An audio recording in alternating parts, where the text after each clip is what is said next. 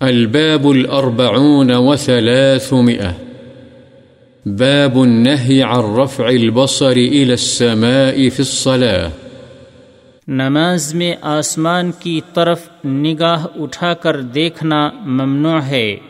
عن أنس بن مالك رضي الله عنه قال قال رسول الله صلى الله عليه وسلم ما بال أقوام يرفعون أبصارهم إلى السماء في صلاتهم فاشتد قوله في ذلك حتى قال لينتهن عن ذلك أو لتخطفن أبصارهم رواه البخاري.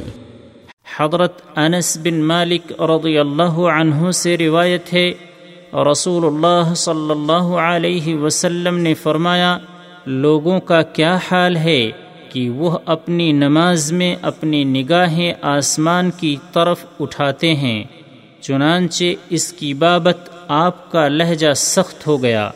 یہاں تک کہ آپ صلی اللہ علیہ وسلم نے فرمایا، لوگ اس سے باز آ جائیں، ورنہ ان کی نگاہیں اچک لی جائیں گی۔